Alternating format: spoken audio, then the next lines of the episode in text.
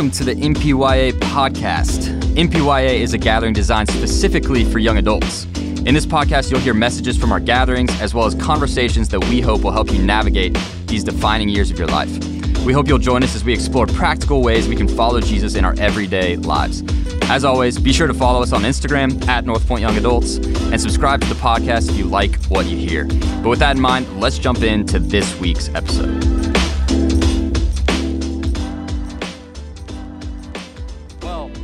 About a year ago, not too long ago, I was doing a little shopping over at Avalon.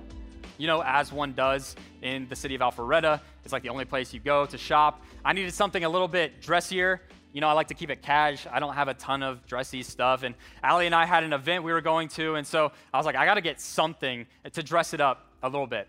And so I'm perusing stores, looking for a shirt, looking for something that's gonna make me look nicer. And finally, I go to the right store. I stumble upon the thing I'm looking for. I take it off the rack and I hop in line to make the purchase.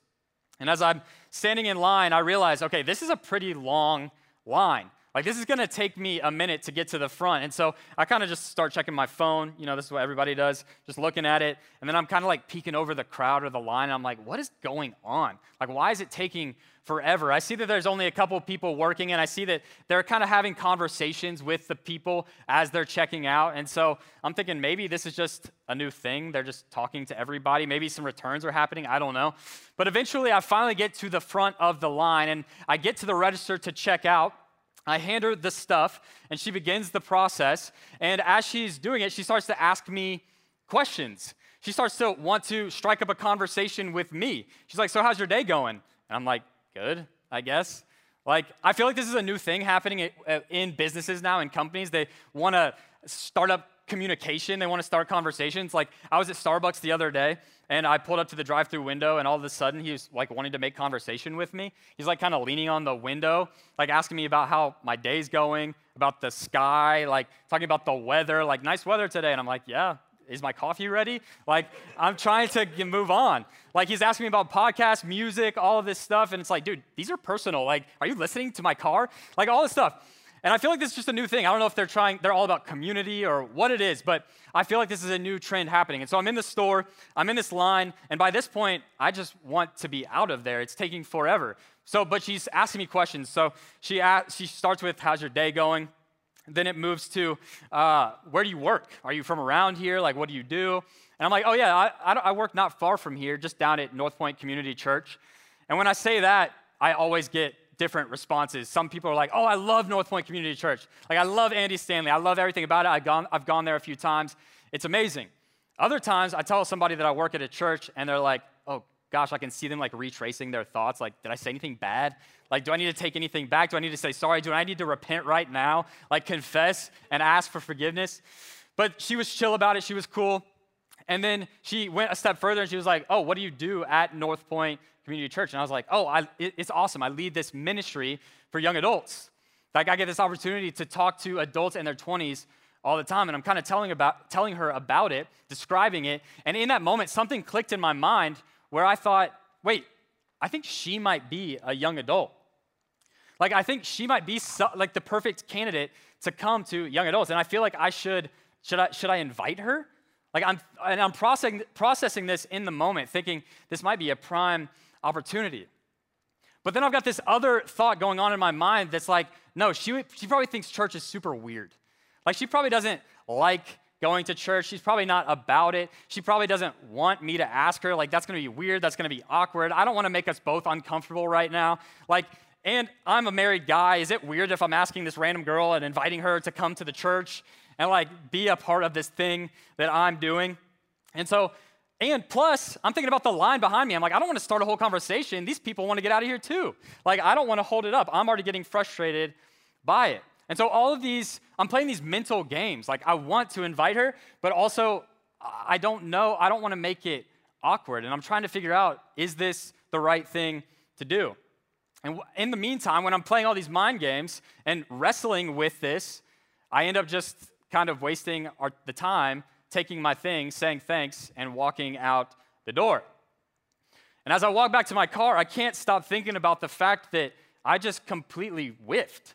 Like I complete, she teed it up for me. Like I could invite this person into the church. I'm supposed to be a professional at this. Like I'm supposed to tell people about Jesus, invite them into this, and I just completely squandered the opportunity simply because I think it was easier not to. That I didn't want to ask her simply because it was a little bit uncomfortable.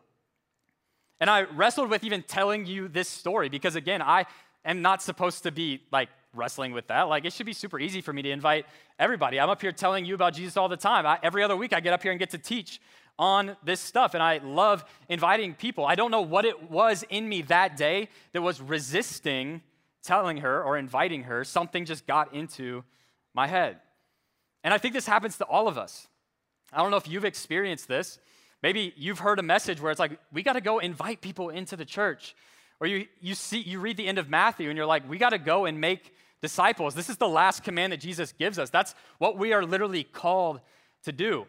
But there's still something in us when we're face to face with a person that's kind of resisting asking them, that's kind of resisting inviting a random person into this. I think it's because we're not sure how they're going to feel about it.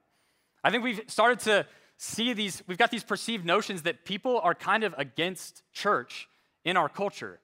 That people are starting to be a little bit against Jesus, even.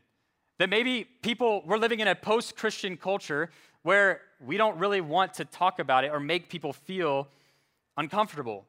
And so we simply avoid spiritual conversations. We kind of stop inviting people into what we have going on here, this amazing community and these things with Jesus. I think when we're in the church, I think when we are talking with people who are here, we love being associated with it. But it's much harder to be associated with the church with Jesus out there, in our workplaces, in, our, in, in the schools, with our friends, at the park, wherever, whatever, at the breweries, whatever we're doing. It's much easier to be associated with Jesus and the church inside these walls than it is out there. And so I think if we're honest with ourselves, there is even a small part of us that can feel a little bit ashamed of our faith. That if we really get down to the nitty gritty, to the, uh, the bottom of it, we start to realize it, there's a little bit of shame in me. That I'm almost a little bit embarrassed to talk about it. That I'm almost like a little scared or nervous to put it out there and let everyone know where I'm at. Because ultimately, it's a little bit costly. Like when we begin to talk about Jesus, when we, we begin to talk about the church, it may cost us something. We may not get the invite to the party. We may not get the job. We may not get to hang out with those friends that we love hanging out with anymore. And so, as we pursue this, as we talk about faith and Christianity, we start to wonder if we should. Is it costing us? Is it making us lose stuff? And so, it's just easier not to. It's more comfortable not to. And so, we just don't invite. We just kind of keep it to ourselves. We go about our days. We maybe do our daily devotional. We read our Bibles. We go to church on Sunday. We do the routine. But at the end of the day, we're a little bit nervous to actually talk about it, to put it out there and let everyone know. And I think there's a variety of reasons why this may be the case. I think for me on that day, it's just because I've been told no a lot. and maybe you felt this too. I feel like I've put a lot of invitations out there. I tell a lot of people about it. And when they don't show up, it's really easy to get hurt by that. It's really easy to get discouraged by that. And so as we rack up all of the invites, as we keep trying to tell people about it and we keep getting shut down, we keep getting no's, it becomes more and more difficult to invite, to tell people about it. You start to get worried like, am I the weird one? like, am I, am I the one that should stop inviting? Or maybe some of you feel like you don't want to invite because you don't feel like you can articulate it, that you don't feel like you can explain your faith well enough, talk about it well enough in order to have a conversation. That if you invite them and they ask you questions and they want to know more about the Bible and what you know and what you believe, you don't feel like you can actually talk about it when they start asking questions and poking holes. And so it's just easier not to really invite or talk about it. Or maybe it's because you still hold some doubts yourself. Maybe you just graduated college, you're coming out of this university where professors just kept poking poking holes in the religion, poking holes in the stories that we read in the Bible. And so you're starting to doubt a little bit. You're starting to wrestle with these things, but you haven't wrestled them to the ground. And, and until you are fully in, you fully believe it all, you don't feel like you are ready to invite people in. You don't feel like this is what you are supposed to do just yet. Or maybe one more, you just feel like there can't be one ultimate truth, right? Like there's all these other religions out there. And in the name of tolerance, we can't invite people into this. We don't want everybody to come to this. Like people can kind of do whatever they want. It's their choice, free choice, like whatever. And so we don't invite, we don't tell them about Jesus. We're kind of afraid or ashamed to talk about what we believe. And I think as long as we're walking through life like this, as long as we continue to not really read this, figure it out, invite people in, we're going to continue to not share it. We're not going to invite people into this abundance that Jesus has for us. We're going to continue to overthink it like I did and miss our chance. And I don't want to live that way anymore. I don't think you want to live that way anymore. I don't want to live ashamed of the very thing that I'm basing my life around. Like, I want to be all in on Jesus. I don't want him to be some side thing, something that I just use every once in a while, that I go to when I need something. No, I want him to be the core, the center of my life, and I want to tell everybody about him. And so we need to learn this word, we need to study it, we need to know it, and we need to be ready to talk about it. And I think this is exactly what Paul speaks to in this letter to Timothy. So we're going to look at chapter 1 tonight, and what's so interesting about this letter is that Paul writes it from prison. See, Paul sees what's happening in the world. He's writing it to Timothy, and he knows it's difficult. He's writing, he's literally writing it from prison. Timothy is out there in the world. It, it's Paul's protege, his mentee. He's been mentoring him, kind of coaching him along, helping him uh, live in this world, trying to give him this mission to go out and take this gospel to the people. But he's living in a world that's a little bit hostile to the faith. Obviously, he's got somebody in prison. Jesus was just killed, and now his mentor is locked up. And so it's not easy in this world. It's easy to start to feel a little bit ashamed, to start to feel a little bit embarrassed that people might laugh at you for taking this message out there, for talking about it. In this world, people are trying to shut it down. They want it to end. They don't want Christianity to spread. And so Paul knows this that Timothy might be starting to feel a little bit timid to share, that he might start to feel a little bit weird about it or awkward about it. He doesn't want to talk about it to just anyone. He doesn't want to invite just anyone. Honestly, if he throws out an invitation, he might get arrested because he doesn't know who he's talking to or who or what they do. So he's writing this message to Timothy, and it's actually potentially the last letter that Paul wrote. You can tell by the tone of the letter that this is kind of his last words. Paul's not sure that he's ever going to see Timothy again. And so, as we jump into this letter, as we read it, I want you to think about that and keep that in mind. That what if you were on your deathbed and you were writing something to somebody else, the last words that you were going to give them, I'm pretty sure those words are going to be pretty important. They're going to be some of the most important things that Timothy needs to know. And what's so cool is he's writing this to this next generation leader. Paul knows that he's not going to be there much longer. And so he's giving these words to Timothy to carry on, to take the baton, to take the torch, and continue marching forward. And so he's dumping out all of these words to Timothy to guide him for the rest of his life. And again, I believe this isn't just a word for Timothy, but I believe it's a word for us in this room as next generation leaders, as young adults in the church. I think Paul is writing this to Timothy, but it's a word for us. So as we read these, read them like they're written for you. Read them like they're written for a young leader. So I think it's already up there. Let's jump into 2 Timothy chapter 1, starting in verse 1. If you have your Bibles, open them up. It says this Paul, an apostle of Christ Jesus, by the will of God, according to the promise of the life that is in Christ Jesus. To Timothy, my beloved child, grace, mercy, and peace from God the Father and Christ Jesus our Lord. And so, this is kind of the traditional greeting that Paul gives in his letters. We know it's written by Paul because he tells us it's written by Paul. It's literally a letter to Timothy. We see this when he's writing to Galatia or Ephesus or uh, Colossae. So instead of a church, he's writing this to a specific person. He says it's to Timothy, my beloved child. Now, what we also know about Paul is he didn't have any children. He didn't have any biological children. He wasn't married. And so, what's he saying here with my beloved child? It's this term of endearment.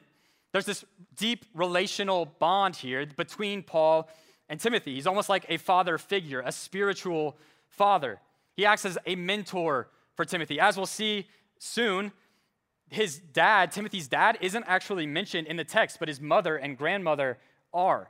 So it's almost like Paul is maybe fulfilling this need. He's stepping in and being like a father figure to Timothy. And so Timothy is kind of his protege. And so he's thinking about Timothy and he's writing to Timothy.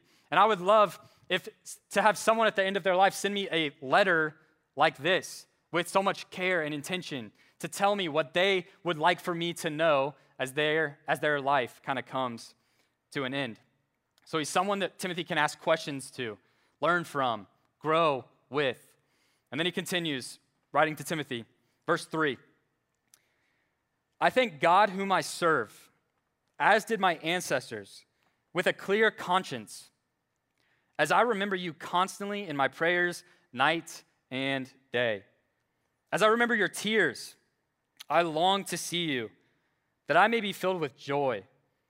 I am reminded of your sincere faith, a faith that dwelt first in your grandmother Lois and your mother Eunice, and now I am sure dwells in you as well. For this reason, I remind you to fan into flame the gift of God, which is in you through the laying on of my hands. For God gave us a spirit not of fear, but of power and love and self control. I love the intention and the care behind these words. Like you can, as you're reading them, you can feel it. You can sense it. That Paul's writing from prison and he's saying, I remember your tears. Timothy, I care so much about you that I remember when I think about you, I begin to pray and I thank God for you. From the very beginning, he's thanking God for Timothy, and he lets him know that he prays for him night and day. Specifically, he remembers Timothy's tears. It's almost like he's thinking back to the last time he saw Timothy, and maybe the last time that they had to separate and go their separate ways, and maybe even in that moment, they kind of knew, they didn't say it, but they kind of knew this might be the last time that we see each other. So Timothy's or Paul is thinking about that moment as he writes to Timothy. He remembers his tears and then he also remembers his faith. He says he remembers his sincere faith and honest faith. Paul saw this faith in Timothy, passed down from his mother, Lois, and his grandmother, Eunice. And this faith was real. He sensed a call on Timothy's life and that he had, he was believing, like it, he, he was all in on Jesus. And what's so interesting is it says that Paul laid his hands on him, which this is where we get this process of ordination or commissioning. That Paul noticed something in Timothy, and that's what he's kind of reminding him of here. He's saying, Remember when I laid my hands on you. Remember when I commissioned you or sent you out to go and do ministry because I saw your faith. I saw how real it was. I saw that you were called to ministry, and I want to affirm that in you. And so he laid his hands on Timothy and he sent him out. This is what church leaders do for us today. That if we sense something in you, in a specific person, in a young adult, that they are called to ministry, that this is something they want to pursue, and we watch the way that they live their lives and the way that they read their word and pray, and we sense this call in their lives, and we do the same thing. We lay our hands on them and we send them out to do ministry. And I know for me, this happened to me not too long ago, but that's something that I'm gonna think about a lot. That there's these reminders that we have in our minds that when we're when things get challenging, when things get hard, that we look back to and remember, oh yeah, that is real. That I had that moment with God, that I had those that moment with people around me who believed in me, who challenged me, who told me this is the call on your life. And that's powerful. That'll keep you on mission. That'll keep you moving forward, able to persevere through a lot of things. So Paul is trying to put this back into the minds of Timothy. He's like, Remember, I remember your faith, and I want to remind you of that moment. And he says, First and foremost, Timothy, remember the faith that is in you from the beginning. Remember how you were transformed. Remember that fire inside of you and that gift God has given you. And then we stumble upon this first command that Paul gives Timothy in this letter. He says, Fan it into flame. This this phrase, fan into flame, has the sense of rekindling a fire as it's kind of going out. So we see Paul kind of comparing faith or this call, this gift that God has given him to fire. Paul is saying, Timothy, this faith, this call on your life is like a flame. And we know that fire, if you think about it, is always shrinking or getting bigger. We know that fire doesn't stay the same size for very long. It's usually either getting going down or it's getting larger. If you neglect it, it's going to kind of go down and grow cold and just get down to embers. But if you blow on it, if you fan it, that fire is going to burn. It's going to grow. It's going to get larger, and you're going to be able to see it from a long distance away. I don't know if you guys were here last week for the Tiki Tango or the thing that we did, but there was a guy grilling out for us. I think he even might be out there today, actually. And he's got these cool grills behind his truck that he pulls behind him that you can kind of heat up to certain temperatures, but it's kind of weird. I've never seen grills like this. And I was just kind of watching him as he did it, and he needed to get it to a certain temperature. And so he would open this little like trap door off to the side, and there'd be like some coals or embers in there. I don't really know. I didn't look too closely. But what I noticed is that every once in a while, to get the temperature right, he would pull out this blower, like a full on leaf blower, open the door, stick it in there, and blow on the coals or the embers. And all of a sudden, the fire would begin to shoot up. All of a sudden, it's getting a lot warmer and it's going to be able to cook the food. And so it's so interesting that he's telling us to fan our faith or fan this call into flame. Like we need to blow on it, we need to stir it up, we need to set this flame ablaze. That almost this faith or this gift, this call in our life is like fire. He's saying, stoke it, stir it up consistently. That's my first point. As we're reading through this first chapter, the first point I want to make is stoke the fire. Paul is telling Timothy, don't let it get too low, or else you may begin to fear. You may begin to doubt or be ashamed of what you believe. You might start to question it. But if you build up the spirit, if you build up that fire, it's going to be all consuming. Like fire takes out stuff in its path. And if, if, if that fire is so big, you're not going to be able to fear. You're not going to be able to feel ashamed. You're going to suddenly have this power, this love, and self control inside of you, empowered inside of you. As I was kind of reading this passage and preparing, I was thinking about maybe you've been around a new Christian. Maybe you've actually seen someone come to Christ who's close to you. Or maybe you've been at a Christian camp and you've seen kind of the camp high. Anybody know what I'm talking about? Yeah. So it's sweaty, you're tired, and we're offering Jesus, and it's like, yes, I'm in. Like, so let's go. And so people are coming to know Christ. And in that moment, they are so on fire for Jesus. They're so on fire for the church, for this community. They're around a bunch of other people who believe like they believe. They're in small group. They're killing it. It's an amazing time. They want to serve everywhere. They want to get plugged in. They want to be at church all the time. It's a fire. But then all of a sudden, they go back home. They get back into their normal routines, back into their normal schedules, only go to church on Sunday if they can make it. They've also got baseball practice and other stuff going on. So they sometimes get there. They don't really implement new things into their lives. So faith, this fire, just becomes this thing that's over there. It's a part of us, but it's not all of us. And as we begin to neglect it, that fire starts to dwindle and go down.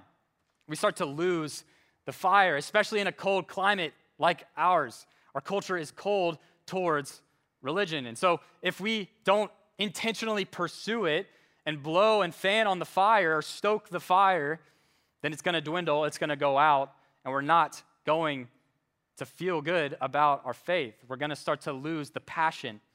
We're going to start to lose wanting to tell people about it. We're going to lose, we're going to start to feel a lot of fear around it. And this is what Paul fears for Timothy. It's why he's writing this letter, and it's why he's going to continue talking about this because he's concerned about this world that Timothy is living in, that he knows it can suck up the fire, that it's easy to neglect, to not really invite, to kind of feel ashamed of the faith. But he's saying, blow on it, fan it, remember your salvation, make it a priority. The faith you know and love, the one passed down from generation to generation, the world around you is tough. It's cold towards faith. It's trying to put out the fire in you. But you have God's Spirit inside of you, which is also a flame. God has lit the flame, but it's now up to you. You have a responsibility to keep it going. Put things in God's hands and watch Him work. So, again, how do we do this? I think it's by using it. I think we got to get out there and invite people. That as we move around in our lives and we feel like we have this calling on our lives because the Bible tells us to, Christ tells us to go out and make disciples, this call is real. As we begin to do this and as we see people's lives changed in front of us, all of a sudden, our fire gets stoked. All of a sudden, our fire starts to burn a little brighter because we see, oh, this faith thing is real. That I know I was starting to let it dwindle for a second there, but now I'm telling people about it. I'm inviting people into it. It's working. That lives are being changed. People are going from life to death. People are being baptized. And all of a sudden, my faith is going up. My fire is getting bigger. It's burning brighter because I'm seeing what God can do here on earth. It's not just something we're making up, it's not fake. It's a real, sincere faith. So we've got to get out there and share. We've got to make it a part of our lives, not just something over there that's a part. It's all of us. We're praying constantly. We're walking around thinking about God, thinking about what is the Spirit doing right now? What is the Spirit leading me into right now? And we constantly have Him on our minds. And all of a sudden, we start to see what God is doing in the world. And our faith, our fire begins to burn brighter. And what's crazy about that, too, is people begin to notice. That in a cold world, people want fire. People want a strong faith. They want what you have. And so all of a sudden, they start to desire being close to you, being next to you, wanting to be a part of what you are doing. And so that invitation becomes a whole lot easier. We begin to have power, we love more, and we live with self control when we're empowered by the Holy Spirit, and that fire begins to burn. So, point number one is stoke the fire. Now, I want to continue and read verses 8 through 12. It says this Therefore, do not be ashamed of the testimony about our Lord, nor of me, his prisoner, but share in suffering for the gospel by the power of God, who saved us and called us to a holy calling, not because of our works, but because of his own purpose and grace which he gave us in Christ Jesus before the ages began, and which now has been manifested through the appearing of our Savior Christ Jesus, who abolished death and brought life and immortality to light through the gospel, for which I was appointed a preacher, an apostle, and teacher.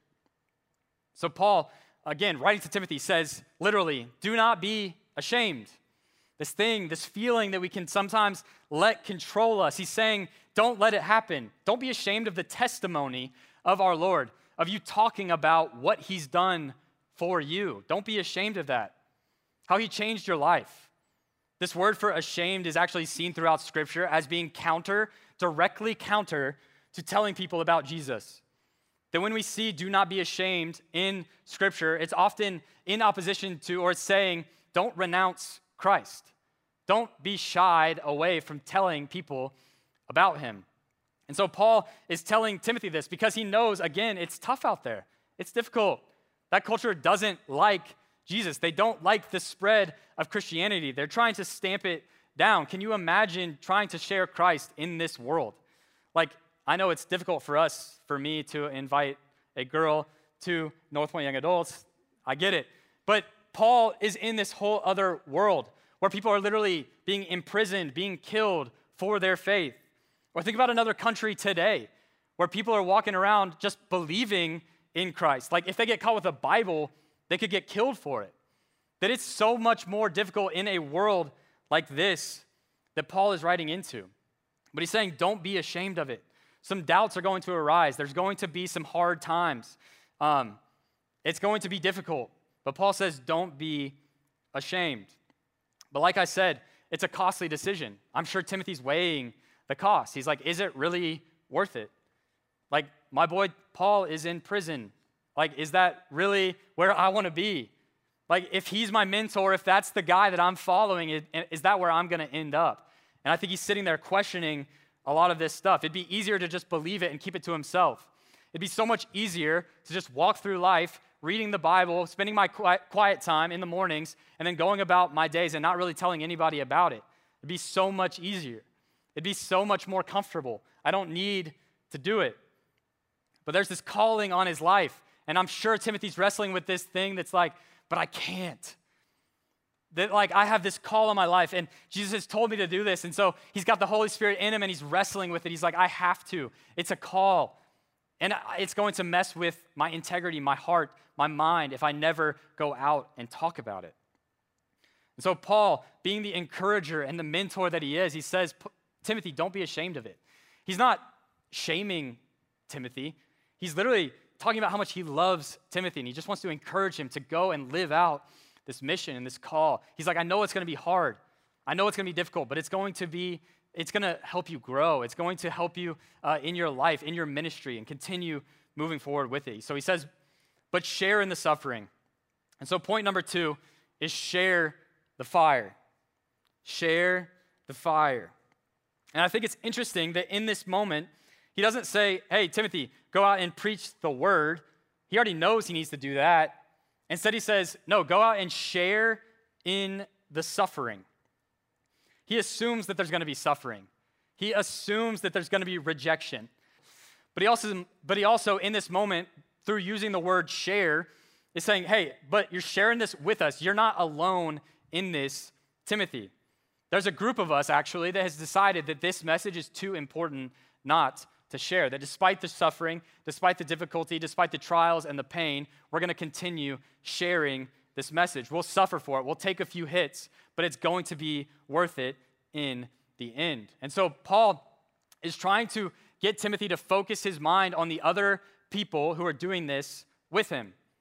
Because you all know this, it's so easy to just kind of focus on the, the bad parts, the negative things, the bad news, the bad press, the things going on that we don't want to talk about, the things that we don't want to see. We focus on the crazy stories, the bad news, the people who are so anti faith, the rise of the nones, like all of this stuff that makes us counter to faith, that makes us not want to share or talk about it or invite anyone. And so Paul is saying, hey, look at the people around you who are for it. Look at how it's working.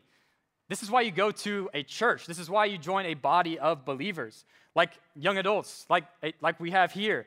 Because all of a sudden you leave the outside world, you come in here and you see, oh, there's, I'm not alone in this. That actually I've got a lot of people around me believing the same thing, wanting the same things, chasing after Christ, and I can actually do this too. It starts to increase my faith a little bit. I start to not feel so ashamed about it because I'm starting to get around people that believe the same things. And all of a sudden, we start to gain a little bit of confidence as we get around people who believe the same thing. So he's telling Timothy, share in this with us. Share in this with me. Don't be afraid of the suffering because ultimately you are on mission. This is your call, and it is a worthy cause. And the amazing thing about this, too, is you not only have people around you, you not only have people in your life who also believe this, you also have God with you as well. That in this scripture that Paul is saying, God gives you power. That the Holy Spirit actually gives you power. He empowers you inside of you, and you have Him inside of you with you.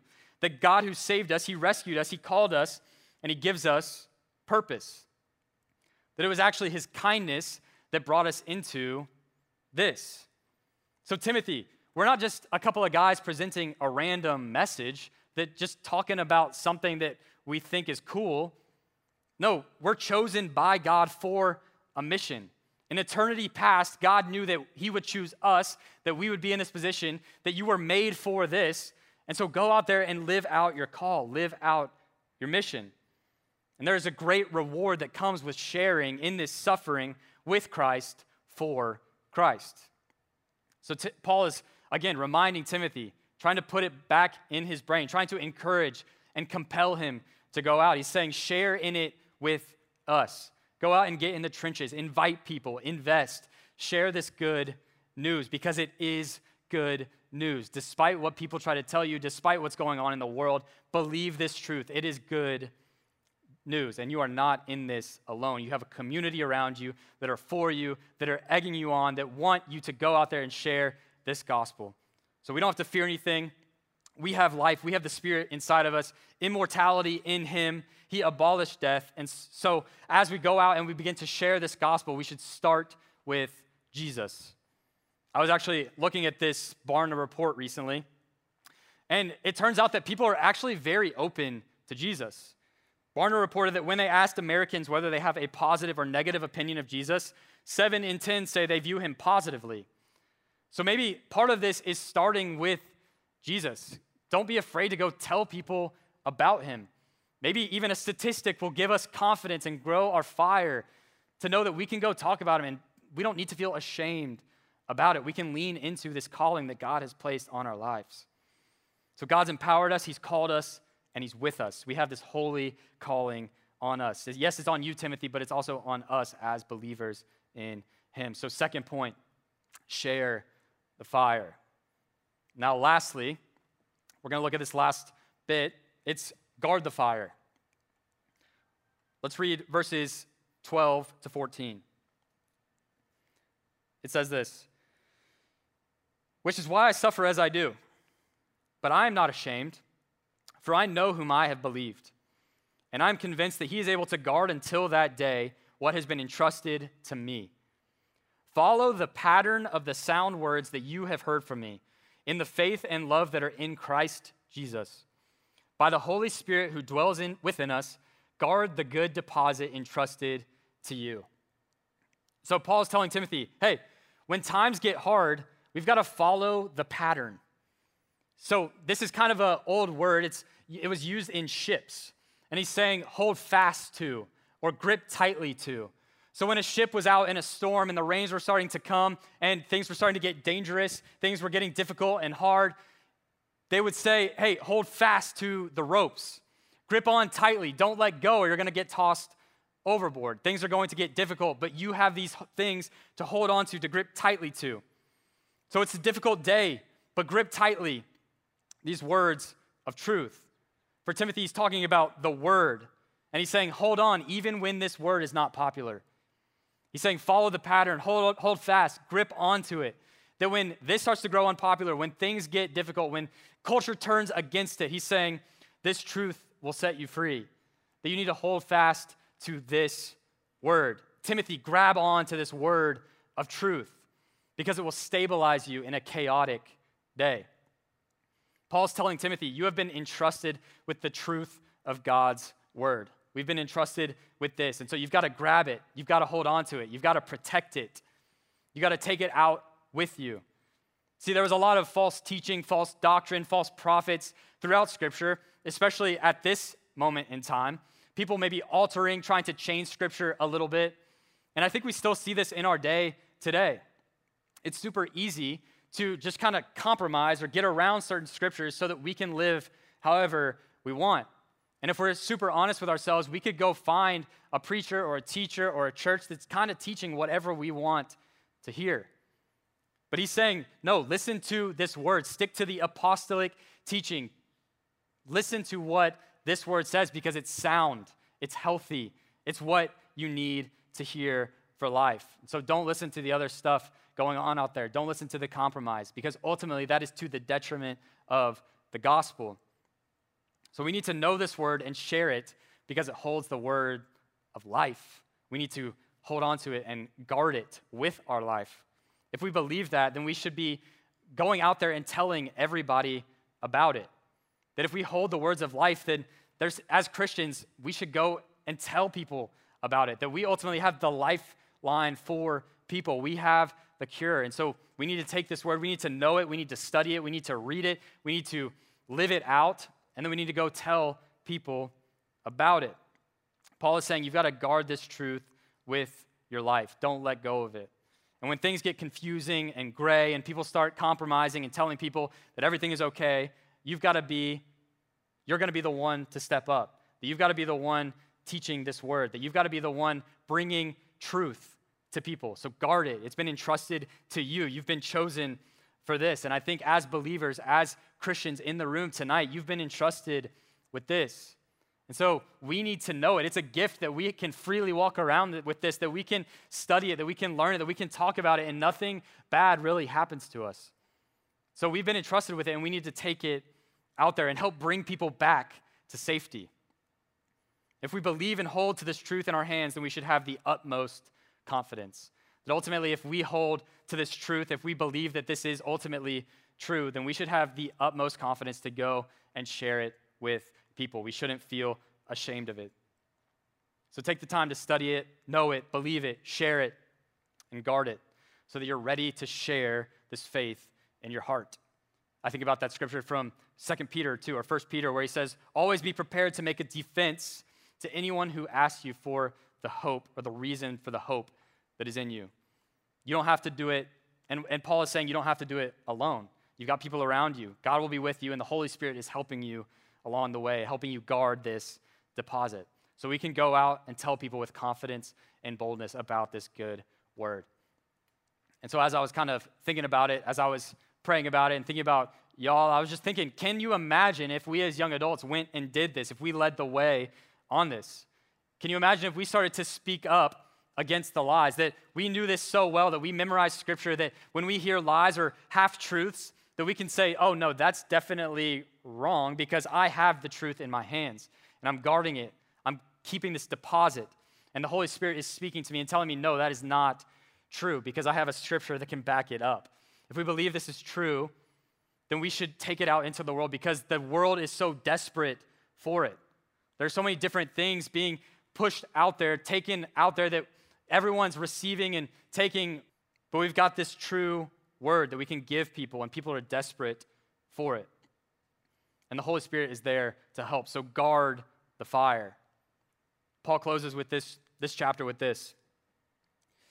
You are aware that all who are in Asia turned away from me, among whom are Phygelus and Hermogenes. May the Lord grant mercy to the household of Onesiphorus, for he often refreshed me and was not ashamed of my chains. But when he arrived in Rome, he searched for me earnestly and found me. May the Lord grant him to find mercy from the Lord on that day. And you well know all the service he rendered at Ephesus. So Paul's kind of wrapping up this chapter and he starts to tell Timothy about something that's going on in Asia. That they've taken the gospel there, but people have started to fall away. That ultimately they've deserted and abandoned Paul. That it seems like there's something uh, when, when life got difficult, when people started to turn away from Christ, they all kind of bailed on Jesus. When, th- when life got hard, when they started to worry about other, what other people were thinking, when they started to worry about their own lives, they began to kind of abandon this truth, this thing that they once held on to, this, this thing that was once a little fire, maybe burning brightly. It's kind of died out because of how people are responding. Yet one person, just one, that Paul talks about is not ashamed of his chains and actually went and looked for Paul. His name is Onesiphorus. So, so those are some big names that I'm trying to read right now. Onesiphorus, he wasn't ashamed. When it became difficult to associate with Jesus, he stayed the course. That in fact, he actually went and found Paul, Paul and came towards him. And so Paul responds and he says, Grant mercy to an Onesiphorus on that day. May the Lord grant mercy to his household. And as he's talking about his household, it's potentially pointing out to the fact that Onesiphorus might have actually died because of his faith. That he's granting mercy on his household, but Onesiphorus might not actually be there. So, the other important part of this is he's saying, grant mercy on that day. Talking about that day when history comes to a close and we see Jesus face to face, when history comes to an end. And as he's teaching this word, as he's telling him about Onesiphorus, he's saying, You want to be like Onesiphorus, Timothy. You want to be like us, not like Phygelus or Hermogenes. You want to be like Onesiphorus, who at the end of history is looking at Jesus face to face and he's saying, Well done, good and faithful servant. So, Timothy, stand firm in this word. Trust it. Guard the deposit. Preach the good news. Tell people the truth. And trust God through it all. I believe this is a word for us today as well. Again, for young adults in the church, young church leaders, to go and take this word, to not be ashamed of what you believe, to invite any and everyone, because ultimately we know that this community is good for them and that ultimately this is good news. And I think that's the lie that has kind of been told to us that maybe we've started to believe that for some reason we've started to think that this is potentially bad news. That it's kind of hard to tell people about it or invite people into it because we almost feel like we're giving them more rules to follow, like more things to be restricted by, that it's not actually fun. But ultimately, we know that this is the best news in the entire world. That death reigned and Jesus came and conquered it. That Jesus came and rescued us. That he sent his son, that God sent his son on a salvation mission. And so I think we've gotten it so backwards that we believe that this might potentially be bad news. No, it's good news. We were dead in our sin, but God came and rescued us. There is no better news on earth. And so maybe what we need to do is just stoke the fire. Maybe we need to share the fire, guard the fire. What would it look like if we started to think about our faith like fire?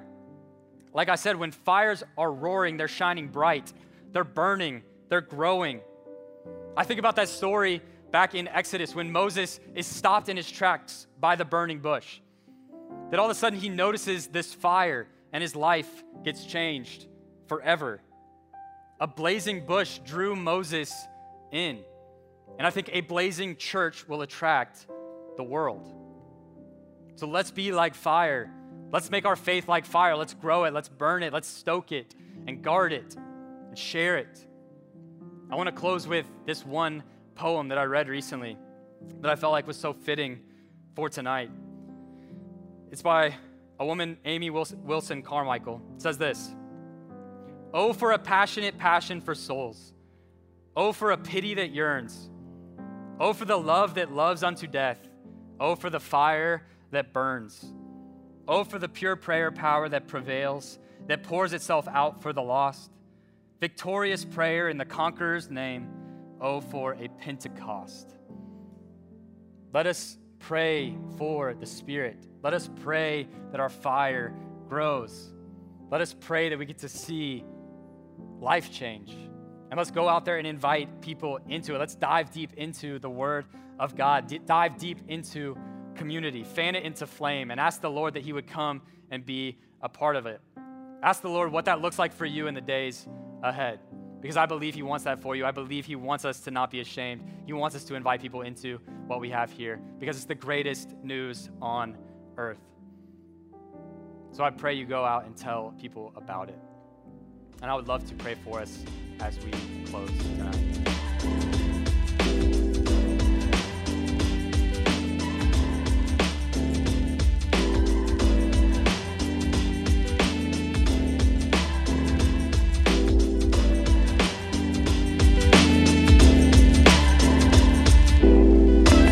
Thanks for tuning in to the NPYA podcast. To learn more about us, you can follow us on social media at North Point Young Adults or head to our website, northpoint.org slash young adults. And if you enjoyed today's episode, make sure you hit that subscribe button so you never miss one. See y'all next time.